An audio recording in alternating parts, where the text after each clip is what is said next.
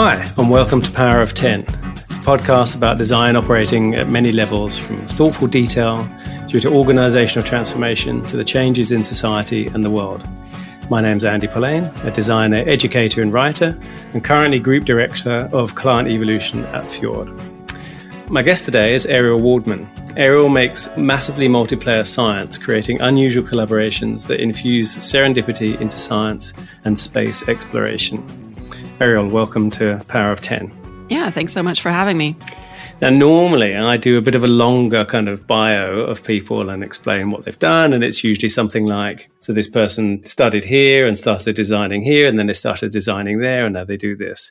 But as I started to do it for you, I realized it would be, be very long because uh, you're truly a, a polymath, but you're also kind of all over the, the internet and you do lots of different things. So, could you tell us what you do? A lot of my work is about getting uh, people from all different backgrounds to contribute to science and space exploration.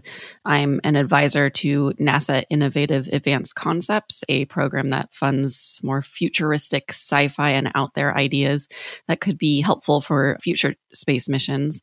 I am also the global director of Science Hack Day, which is an event in 30 countries around the world that gets all different types of people together to see what they can prototype in one weekend. And uh, beyond that, I've authored a, a, book called What's It Like in Space. I've co authored a National Academy of Sciences report on the future of human spaceflight.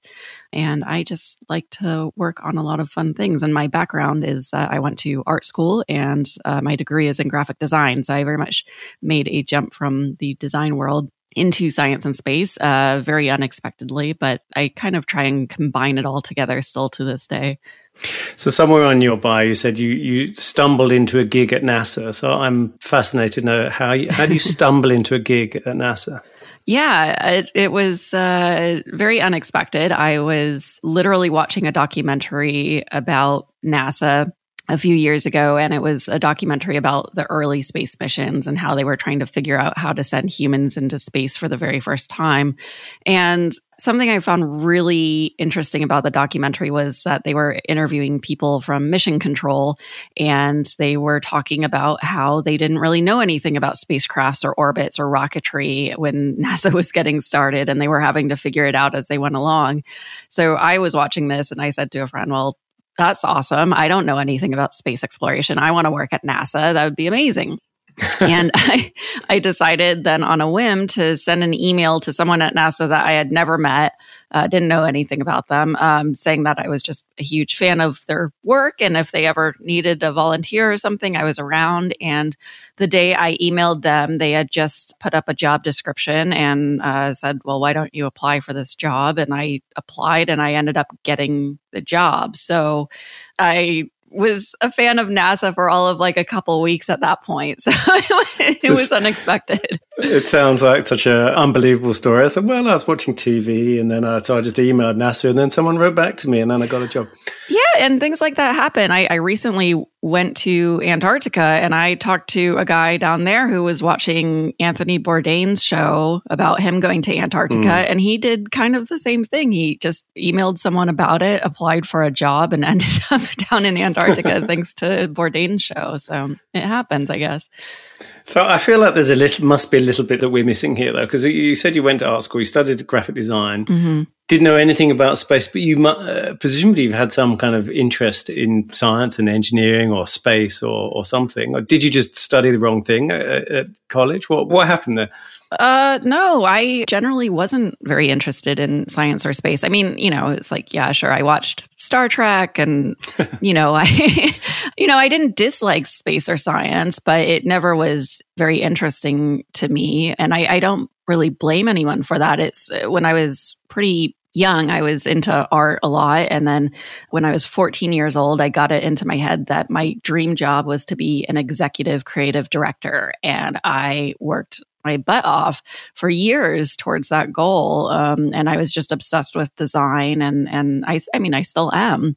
And so, yeah, science and space were, you know, I, didn't dislike them, but they weren't really something I saw as a dream or, or something that I was particularly more interested in than anything else. And so, actually, it really wasn't until watching that documentary and, and then getting the opportunity that it really turned me around. And I think a lot of that has to do with, you know, I think there's a lot of things people would find interesting if they were given a salaried job to do it. But those opportunities to just jump into a place or jump into a place as special as NASA aren't always around or aren't always promoted or, or people aren't aware. And so that's what really set me on the mission that I've been on since I got the job at NASA was trying to really um, illuminate for people all the ways in which you can contribute to space exploration and science without leaving your current career, ways in which people have valuable ways of looking at the world outside of space and science that can still benefit space and science. So, I mean, if I was doing, I mean, I share similar fascination, and you know, I'd read Chris Hadfield's book, and I'm saying, oh, this sounds incredible, and uh, who also had a, a similar kind of journey in the sense that he at least you know saw the moon landing on TV, and like a lot of kids thought that's what I want to do, and eventually did. But I, I guess part of me would be thinking, well, okay, so NASA is a very special place, and I think it's probably perhaps one of the few places where you might be able to just kind of jump in like you did. But I, as a fluffy designer, might be thinking, well, you know, but they're all going to be engineers and scientists, and they're going to be kind of very, very driven by data and, and numbers, and um, I'm going to struggle culturally there. But you've completely flourished. So, is my understanding of or my imagination of what NASA's like completely wrong, and that's part of your job is to kind of turn that perception around, or is do you think you have a particular take on it? Well, I think it's really the, the, fact that I find that a lot of science and uh, space institutions, whether it's NASA or academia or, or what have you, are kind of, I don't know how to say this in a way that's not as offensive as I mean, but eh, they're kind of half baked. And, and by that, I mean, they don't have all the resources that they need in order to make their work as awesome as it possibly could be. So, for instance, what often happens at NASA or other science institutions when they need to make a website or they need to make a podcast or something like that, they instead of saying okay we're going to find someone who lives and breathes websites or someone who lives and breathes podcasts and we're going to bring them in and have them help us instead of doing that they look around at everyone who already works there and says who can build this website, who can do this podcast. And those people, you know, might have some skill to be able to do that, but they're not coming from an entirely different discipline. And so you don't get people who can really make something incredibly awesome who live and breathe other areas. So having a design background and coming into NASA is an incredibly valuable thing. You know, people might not entirely understand it at first. It really just depends on the people. But when you can show them what you can do, you become that awesome rocket scientist engineer in your own right because you have your own set of skills and your own ways of looking at things that is entirely new. And that's where a lot of value can be added. And it's true whether or not it's a website or working on a future space mission what I quickly realized by getting this job at NASA was that NASA and, and other places really need people from a lot of different backgrounds in order to truly be successful. And by staying so narrowly uh, focused on people from only one specific type of discipline, in a way, it, it could almost be seen as reckless because they're missing out on a lot of expanded and serendipitous ways of doing things um, that might not exist unless they actually engage a broad audience of people. So one of the things you've done a, a, lot of is getting those kind of people together to create the serendipitous connections. Uh, to, as far as I can understand it, that's what Science Hack Day is basically trying to kind of also get people to do. I saw some examples of it. There's lots of people who didn't kind of collaborate previously who sort of end up doing unusual things or things outside of their field or extending mm-hmm. what they do. So tell us a little bit about Science Hack Day. Yeah, yeah, that, you got it right. So Science Hack Day is all about getting people from all different backgrounds together in the same physical space to see what they can rapidly prototype with science in 24 consecutive hours. And so we have particle physicists and uh, designers, technologists, um, lawyers, roboticists, writers, people from all over. And uh, we have a lot of people who are like, I don't have any skills. Can I still show up as like, yes, uh, the, the whole thing is you don't need to have any specific skills or uh, feel like you're an expert in anything. It's really just about wanting to show up and and figure out how to prototype something over a weekend, even if you've never prototyped anything in your life. And what I really love about Science Hack Day is that it's not an event where scientists are like the mentors or, or sort of the people in which everyone's trying to learn from. Scientists are learning from designers as much as designers are learning from scientists. And that's what I really love. So some people uh, will work with science data who have never worked with science data before, but equally you have scientists uh, working with design programs and you know prototyping on Arduino's for the very first time, and they're learning new things. And so, really, it's essentially the thing that I would like to happen in the world organically on its own, but I discovered doesn't really happen. So I wanted to give people an excuse to be able to come together and and uh, collaborate in that way. Why do you think it hasn't been organically happening? Uh, people are weird. I don't know. you know, like, I mean, part of the reason I brought it to San Francisco was because in San Francisco, you've got Google and you've got Genentech and, and NASA. You've got essentially big tech in Silicon Valley and you've also got big science. You've got these huge science centers and they're right, right next to each other. So you would think there'd be all this amazing collaboration, especially like Google and NASA are next mm. door neighbors. So you would think they'd be hanging out with each other for lunch and dreaming up cool collaborations, what have you. So a perfect example was I had some friends from NASA visiting Google years ago and they were tweeting going like oh my god we're at google. This is so cool. But then i also heard about like people at google going like there's people from nasa here. Oh my god. You know and so it's like they love each other so you, but they don't hang out with each other and i thought that was ridiculous and so that was definitely part of the motivation for science hack day was saying well clearly we need some excuse to put all these people in the same place even though they're right next to each other so, um, is the CoLab program, or was the CoLab, is the CoLab mm-hmm. program mm-hmm. still going? No, unfortunately, that program ran out of funding uh, shortly after I joined. Um, so the CoLab program was, yeah, all about bringing people uh, from communities inside and outside of NASA together. And so part of the reason I was hired at NASA initially was because they thought it was valuable to actually have someone who had no experience with NASA to help bridge that gap. And so, do you think that's been helpful to? Because I mean, now you know, if we look at your your very well followed YouTube channel, um, when you talk about you know neutrinos and things, you you talk with great authority about them. Do you think it's been helpful for you not to have that kind of almost that, that sort of naive point of view and say, listen, you know, what are neutrinos? Can you tell me about them? And then because you're seeing them with those kinds of fresh eyes, and then can reflect that back in in the videos you make.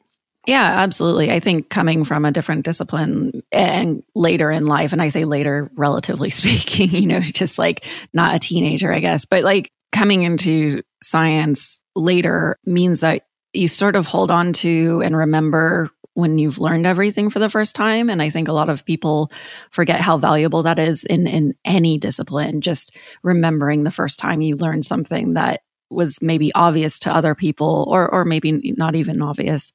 That's very valuable but i would say also for me coming from a design background being trained in essentially communication and knowing with design how if you tweak things one way or the other how it changes communication and how it changes perception is incredibly valuable because I feel that designers, whether or not they're good public speakers, know a whole lot about communication and just how to wield it.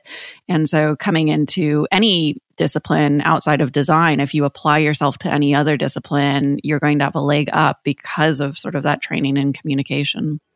Yeah, it's interesting. I think it's one of the things we kind of take for granted quite a lot, but at the same time, it sounds like that kind of I don't know, extreme expertise uh, is kind of normalized as well at NASA. That everyone around you is equally sort of expert, so you kind of lose some of the amazingness or the awesomeness in actually the kind of proper definition of that word about what they're actually doing. Mm-hmm. So your job has been also to get people inside uh, NASA to collaborate with each other. So was it different kind of culturally then to get those kinds of people to collaborate together, or were they open to it? What was it like? It was interesting. So, yeah, I got this initial job at NASA in 2008. And for NASA, that was an interesting time because they really were not fully up to speed on social media at all. A lot has changed over the last decade with NASA and um, their relationship with social media. But in 2008, there were a few people using social media, but it still wasn't an accepted practice across the board.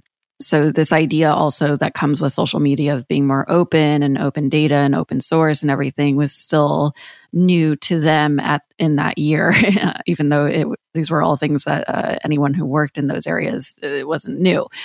So getting people to work together or open up their stuff, I wouldn't say people were against it, but it was definitely still a new thing uh, that didn't exactly make sense. And I feel like t- for a lot of these things to be successful, you need people to understand them in a way that these sorts of things like opening up your information um, is just like a natural part of things instead of an extra piece of work. And and so that was definitely a major struggle was trying to get people to understand ways in which it can be integrated so that it won't feel like extra work in order to open stuff up, as opposed to what a lot of people viewed, which was I'm already overloaded. Now you're telling me I have to do all this extra stuff on top of it, and you have no idea how people are going to use it.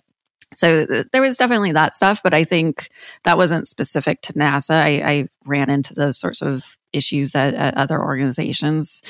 I think the thing that did excite a lot of NASA programs, though, were the idea that they could actually get help with things where they are overloaded or underfunded. And I think that's always been the most valuable part. So even though a lot of science institutions have the problem of being sort of narrow and not reaching out as much as they should, they do like the idea of people actually wanting to help them. And so I think a lot of education is just around how to be open to people helping you in ways that you can't anticipate because I think a lot of them know specific things that they would like help on because they're overloaded.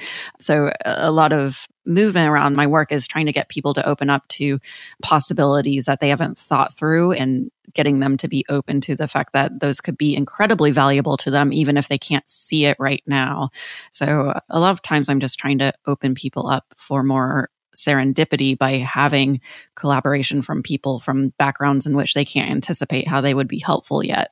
Right, and storytelling plays a, a, massive part in that. I'm guessing all the way through. Mm-hmm. Um, talking of which, you wrote a book called "What's It Like in Space: Stories from Astronauts Who've Been There." It's not a kind of Carl Sagan style. What's it like in space? It's really quite um, there's lots of little snippets of the day to day of people's lives. I mean, there's other stuff in there too, but that was the kind of fascinating bit for me was the kind of hacks actually, I think, and some of them are social hacks. So I've just got the page here of um, the sock over the doorknob. The, the thing about, you know, in space, a towel over the circular entrance to a docking compartment is the mm-hmm. orbital do not disturb sign that kind of no one actually thought, oh, we're going to, we need to design for this. We need to design for something. there seems to be an awful lot of things that um, in the book that are very much like that of the kind of social design, I think, and social hacks that have happened. Yeah, that's definitely a, a way of putting it. For me, I, I really wanted to make a book about the more funny and embarrassing stories that people have had in space, something to make it a bit more lighthearted because, you know, going to space is a big deal, but I had in my career been meeting a number of astronauts and, and had the great privilege to actually sit down with a number of them one on one. And they would tell me just these silly, ridiculous stories about when they had been in space. And I kept coming home with these funny stories from astronauts to my husband. and then thought, well, maybe I should make them into a book since not everyone gets to hear these stories. So I, I really wanted to showcase a different side of space exploration that yeah sometimes shows the mundane stuff but it shows kind of the silliness in the mundane stuff and also all the the gross stuff that you have to deal with with going into space. And so yeah stories about the fact that you can't burp in space without accidentally throwing up or, or yeah, the fact that, that, you know yeah space for the first four days is incredibly uncomfortable because your face becomes really bloated and you know, it, just things w- where people are like, yeah, space, not so great, is it? it sort of came across when I was reading it. It's like a kind of giant kind of road slash camping trip in a vehicle you've never ever been in before. That's everything's incredibly dangerous. Yeah. Um, that there was a lot of things, hacks and bits of gaffer tape and all sorts of things. There was lots of bodily function stuff. There was a lot about going yeah. to the toilet and things and how difficult that is. I guess all the stuff you take for granted, right? When there's gravity mm-hmm, um, mm-hmm. and when it's not there.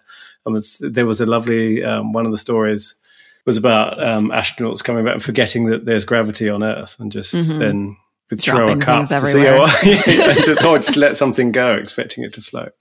Yeah. But you also said that you know they're they're often inspired to explore space with a kind of childlike wonder, and I, that really really appealed to me. That there is quite a lot of kind of playfulness in mm-hmm. many of the stories. Do you have mm-hmm. any favorites of that kind of thing? Oh, I have all sorts of favorites. I think I, you know, some of them are the more mundane ones. Like for me, like one of the stories I really liked, just I think because I could just personally relate to it a lot was um, I interviewed uh, Anousheh Ansari, who's the first Iranian to go into space, also the first uh, woman to go into space uh, privately funded. And so she wasn't a government astronaut, uh, but she trained with all the astronauts and, and went through, you know, a lot of rigorous stuff to go up there. But she was talking about how you know, usually you have like these zippered or velcroed pockets so you don't lose stuff. And she had some lip gloss or something like that. And she had put it in her pocket, but forgot to close her pocket. So it floated out of her pocket. Here she is in space for the very first time and she can't find her lip gloss. She's not worried about losing the lip gloss but you know you're in the international space station a lot of things could break if there's like things flying around in it. And so she lost it and she's like oh my god like this could like break a bunch of modules or, or, you know like ruin something and i'm in space for the first time and oh my god they're going to kill me and i'm being such a klutz and like you know so she just conveyed to me this total embarrassment of having lost something, totally worried she was going to screw everything up, being embarrassed in front of other people. And so she stressed about it for like a couple of days or something before fussing up to the main captain or whatever in the International Space Station. And he was like, Oh, yeah, no big deal. Like all the stuff that floats around gets like caught in this like one venting system and it'll probably be there. And of course it was there and everything was fine. But when she was telling me this story about just how embarrassed she was and just how much it was that whole like first day at school or like new kid at work or something, you know, feeling and but you're in space and feeling that way. I loved that story just because I'm like, oh my god, that, that's totally how I would feel. And I feel like with a lot of government astronauts, not all of them, but a lot of them are pretty buttoned up and they're like, oh, yes, we knew everything we were doing. There was nothing we didn't know. So it was really delightful to get to hear from someone who was just like, yeah, I was totally worried I screwed everything up and that they were going to hate me and I was going to be seen as like this completely incompetent person. there's, there's got to be a whole book around sort of insecurity in space. Uh, yeah. Yeah. Uh, you also talked about Vance Brand, who he was sort of fell asleep floating, and then he mm-hmm. sort of woke up and was really scared because his hands were in float. Well, something was hanging in front of his face. It, yeah, it was his hands. hands. So it does sound like you've got the best job in the world, I have to say. So, um, as I talked to you before the recording, Power of Ten's named after the Ray and Charles Eames film Powers of Ten, which kind of zooms in, so well, zooms out to the all the way through to the kind of uh, beyond the solar system, and then and back mm-hmm. down into the subatomic level. And actually, uh, the videos you make uh, kind of cover all those different levels of zoom. You've had, I talked about neutrinos before, but um, hacking a particle accelerator to videos of other solar systems, mm-hmm. and of course, you know, Antarctica and it's kind of like space exploration are, are kind of in the middle. Are there any kind of patterns or common elements or ideas and principles that you've kind of observed when you've been thinking about or talking about telling stories about things at all those different levels?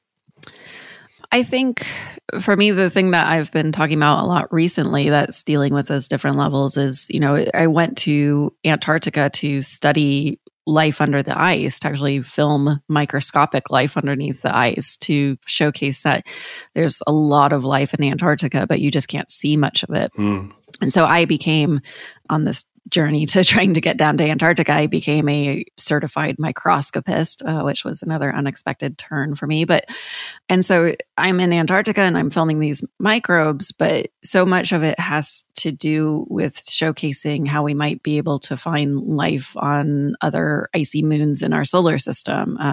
Because um, there's a number of moons in our solar system that uh, have thick layers of ice, but are thought to have um, oceans underneath those thick layers of ice. And so they could potentially have microbes of some sort on them. We don't know. And so I feel like there's a lot in terms of storytelling when talking about scale of sort of realizing how special Earth is and and using that as a way of exploring our solar system or other exoplanets or the galaxy or you know what have you.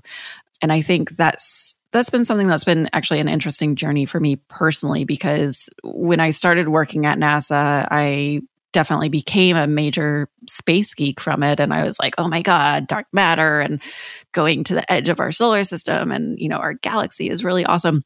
I got really excited about all these planets and and all these things in space and now that I'm a decade into this career, it's been an interesting journey for me because I used to think it was kind of, I don't know, I guess I'll be honest. I thought it was kind of lame when you would ask a lot of astronauts, like, what's your favorite planet? And they'd say Earth. And I'd be like, snore. Like, that's so boring. Like, why would you say Jupiter? Like, come on, like something. There's so many awesome planets.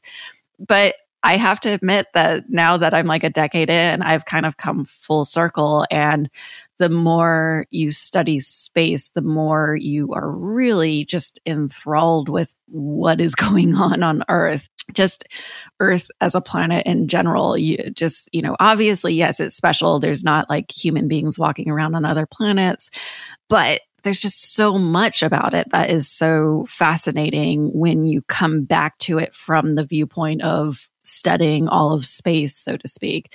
And so I feel in terms of that powers of 10 and scale and everything, really looking at Earth as this really fascinating planet and, and using it as a way of understanding other planets and understanding other moons and how things might be possible in other places is is what's really exciting. So I feel like the more I study Earth, the more close I feel to understanding, you know, other places in our solar system and in our galaxy and other galaxies. And, and that's what's really exciting to me.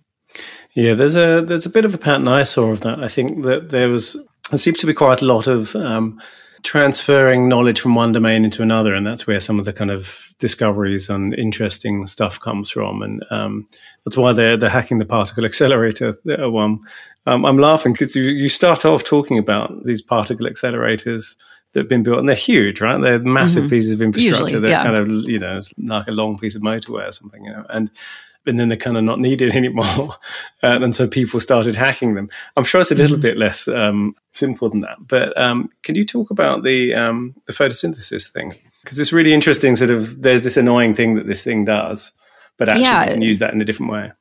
Yeah, that was something that I really just loved, which is, yeah, there's these particle accelerators. And, and when you build a bigger, better particle accelerator, oftentimes the old ones aren't very useful anymore um, because, you know, they've studied all they can study. They're not really needed.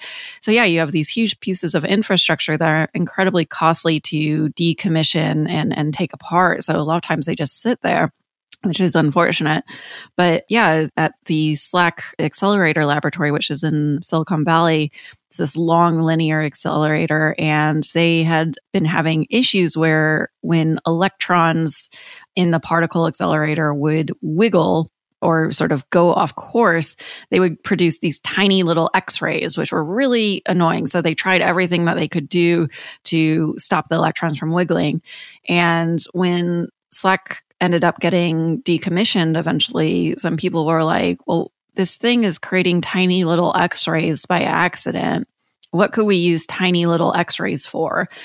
And they realized, you know, if you have tiny little x rays, you essentially have tiny little flashlights that you can shine on interesting things in the world.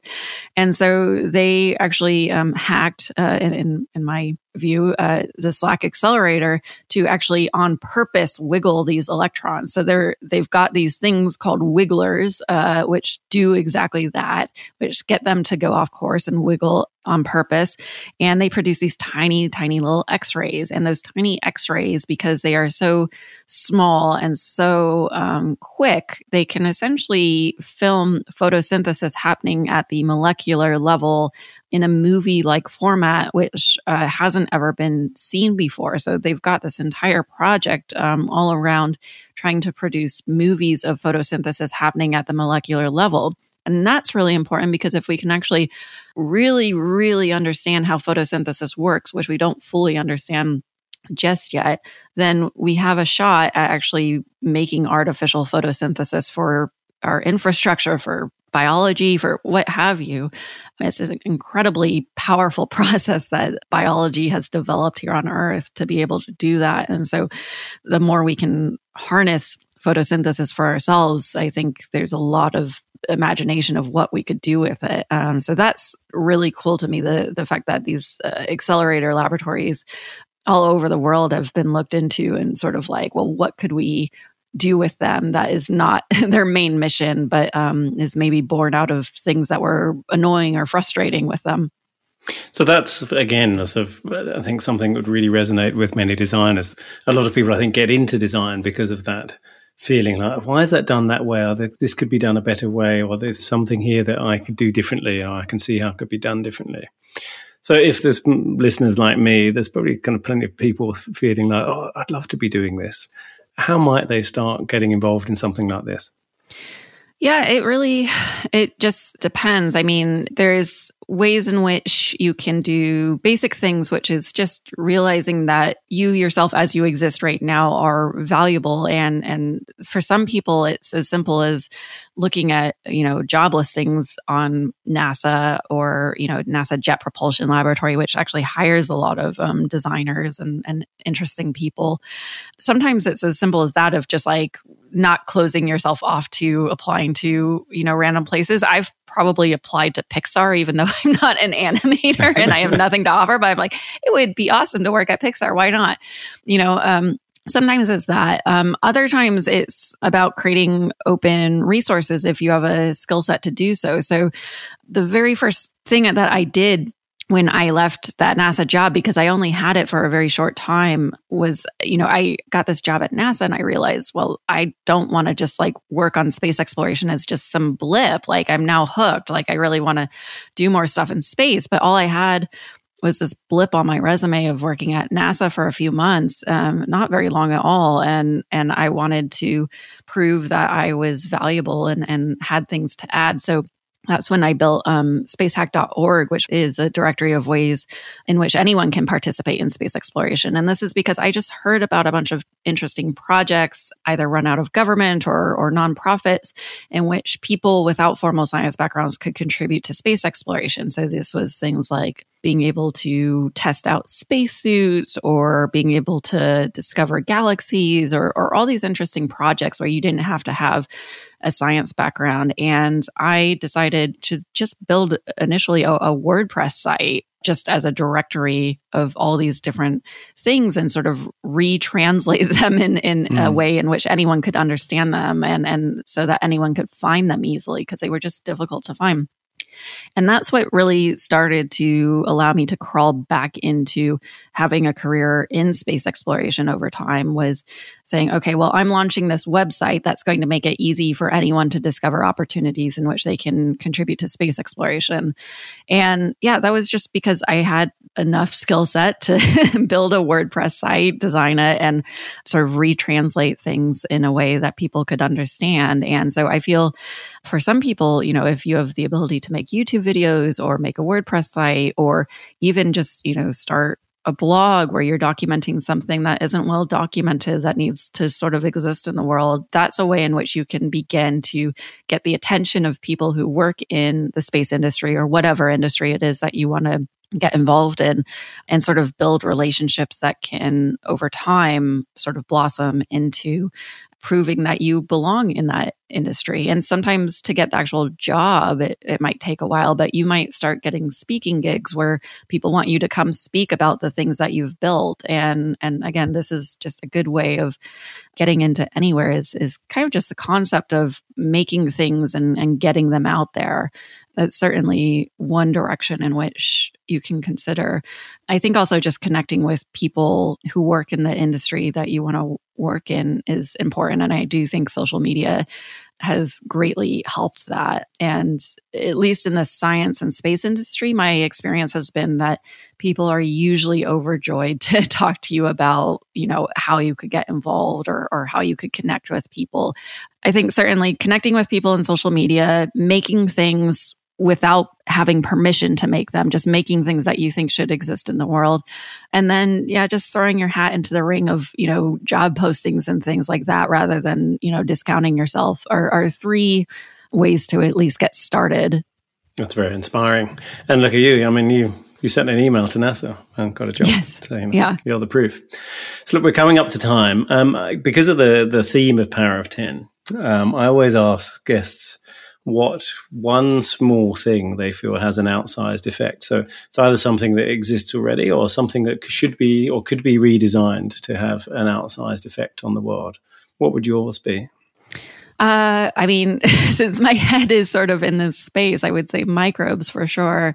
I think people don't really think about how much microbes affect us. And and there's a growing you know awareness about things like the microbiome and and things like that like uh, ways in which our microbes inside our body are affecting us but also just the the microbes that live around us every day. So much of my work in antarctica was filming these because you know you see all these nature documentaries and you think you have this complete picture of what the earth is like they in in the nature documentaries, they show you ants walking around. So you think you know all the small things, but there's things incredibly smaller than ants that are just like as fascinating and, and charismatic to sort of watch. There's these tiny, tiny animals known as rotifers and tiny animals that more people know about called tardigrades that are able to survive these extreme environments and, and they just live everywhere on Earth.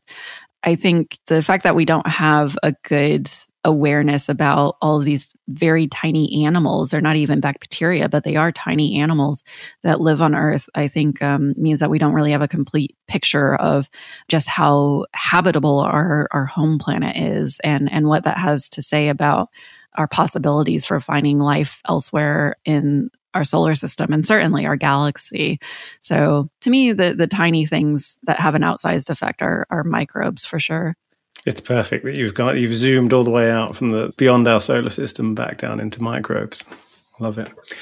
Ariel, uh, thank you very much. People can find you on arielwaldman.com. They can also find uh, you on YouTube. If they Google you, it's called Ariel Space Time or Ariel Waldman. I guess you'll find either of them. Uh, you're also Ariel Waldman on Twitter. Where else can people find you? Is there anywhere else that people yeah, should know? I'm Ariel Waldman on on most places. Um, I'm also on uh, Patreon as Ariel Waldman and Instagram and kind of yeah, just Google my name, you'll find me. so I guarantee it's worth googling and finding. I, I I went through quite a lot of time looking through all the videos, and we didn't really get to talk about the Antarctica stuff because you've got a whole series of those as well on your YouTube channel, and they're fascinating. Ariel, thank you very much for being my guest on Power of Ten.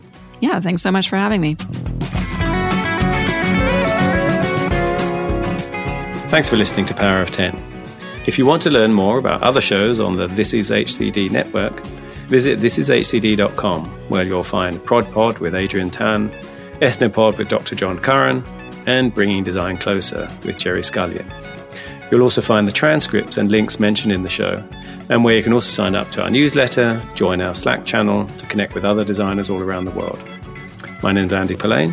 Thank you for listening, and I'll see you next time.